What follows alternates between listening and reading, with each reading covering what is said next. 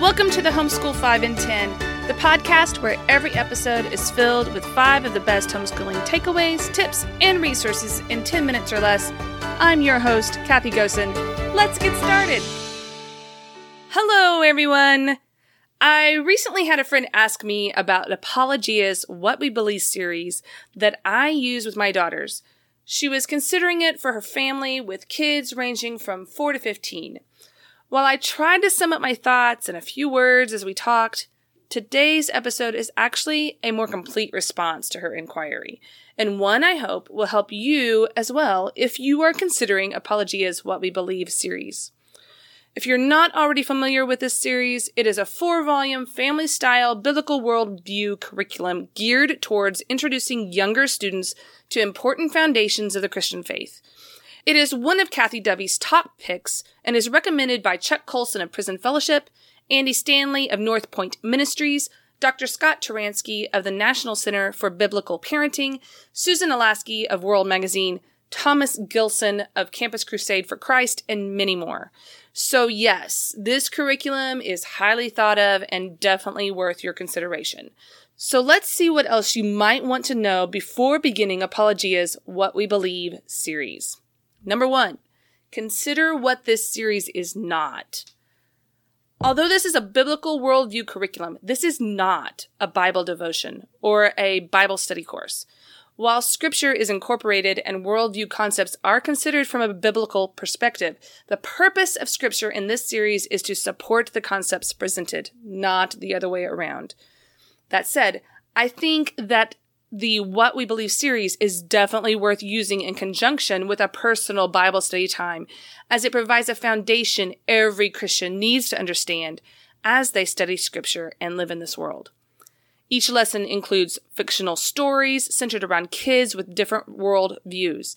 In addition, it includes nonfiction stories and biographies, discussion questions, journaling ideas, famous quotes, vocabulary definitions, scripture memory verses, and a sample prayer for each lesson. The variety keeps students engaged and gives students a more tangible understanding of the concepts being presented. 2, consider your child's readiness to handle some hot topics. While Apologia recommends this series for ages 6 to 14, I personally consider that age range to be a little young, as some of the content discussed in these books is hefty for younger children.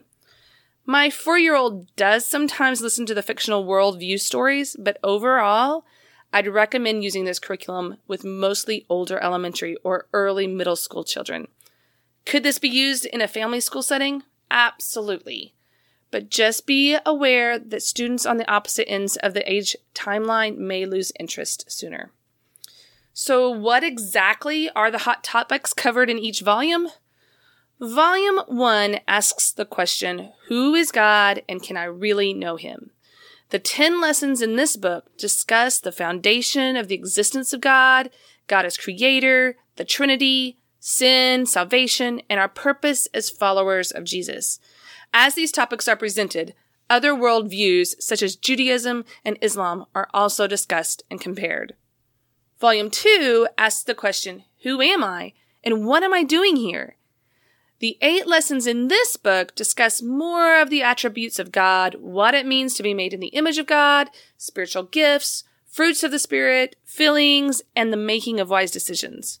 Again, Christianity is compared with other religions and cultures, including Islam, Mormonism, atheism, Hinduism, communism, and even New Age beliefs. Volume 3 asks the question, who is my neighbor and why does he need me? The 8 lessons in this book discuss the importance of serving others, whether that is in the home, the neighborhood, our country, or our church. We happened to read this book during the COVID pandemic, and I can attest to the timeliness of it. So much was relative to what we were experiencing right then. Volume 4 asks the question, what on earth can I do? The 8 lessons in this book talk about humbly serving God with your time, talents, and possessions. There is also a special focus on the parables of Jesus in the book as they relate to stewardship.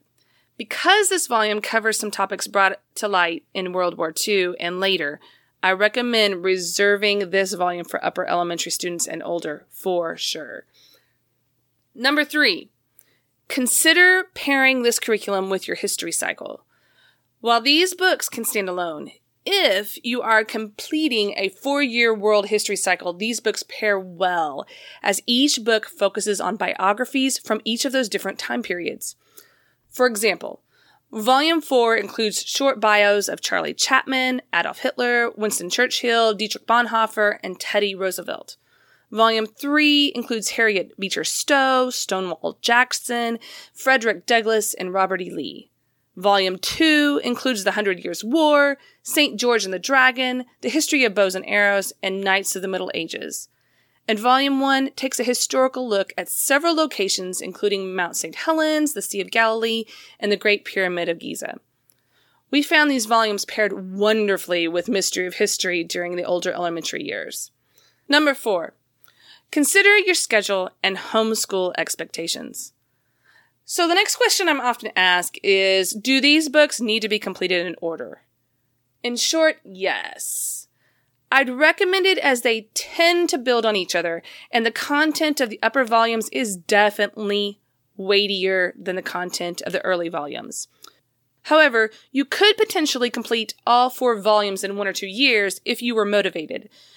While Apologia recommends 1 book a year via a 3-day-a-week schedule, this curriculum is definitely adaptable.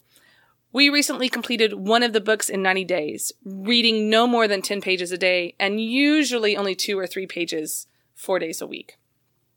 Number 5, consider what you need to buy, or what you don't. Multiple components to these books are available. Audio CDs are available for those that would prefer someone else to do the reading. Notebooking journals are available for older students, and junior notebooking journals are available for younger students.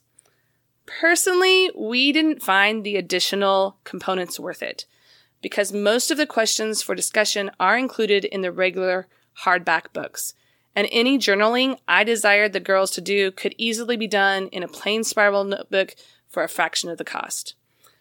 The junior notebooking journals include several coloring pages and word searches, which my children found just to be busy work. The one exception to the regular notebooking journals that I did appreciate was the Find Out More pages. I wish Apologia would include these pages in the regular hardback books and not the student notebooks, because they are really a teacher resource more than a student resource. On these pages, Apologia lists several activities you can do to reinforce the concepts being taught, such as crafts, research projects, service projects, etc. They also include a list of books divided by age group, and another list for relevant songs to listen to. Even so, after our experience using these journals, we opted to just purchase the hardback volumes and discuss all the questions orally, as I feel like my girls have to write in so many other subjects. Talking out loud about the topics also tended to lead to deeper discussions and help clear up any confusion or misunderstandings. So there you have it. 5 things to consider before beginning Apologia's What We Believe curriculum.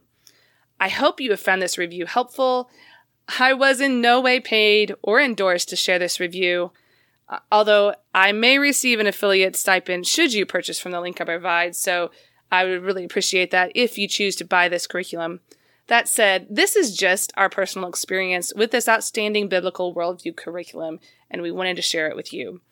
Tune in next week as we discuss 5 copyright laws every kid should know. This is another one of those episodes where even I learned a thing or two as I prepared, so I can't wait to share it with you. See you then.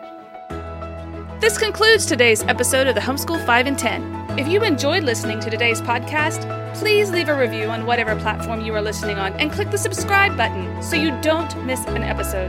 All links mentioned in today's episode can be found in the show notes on thehomeschool5and10.com. Thanks again for listening to today's Homeschool 5 and 10, the show where I share the best and less.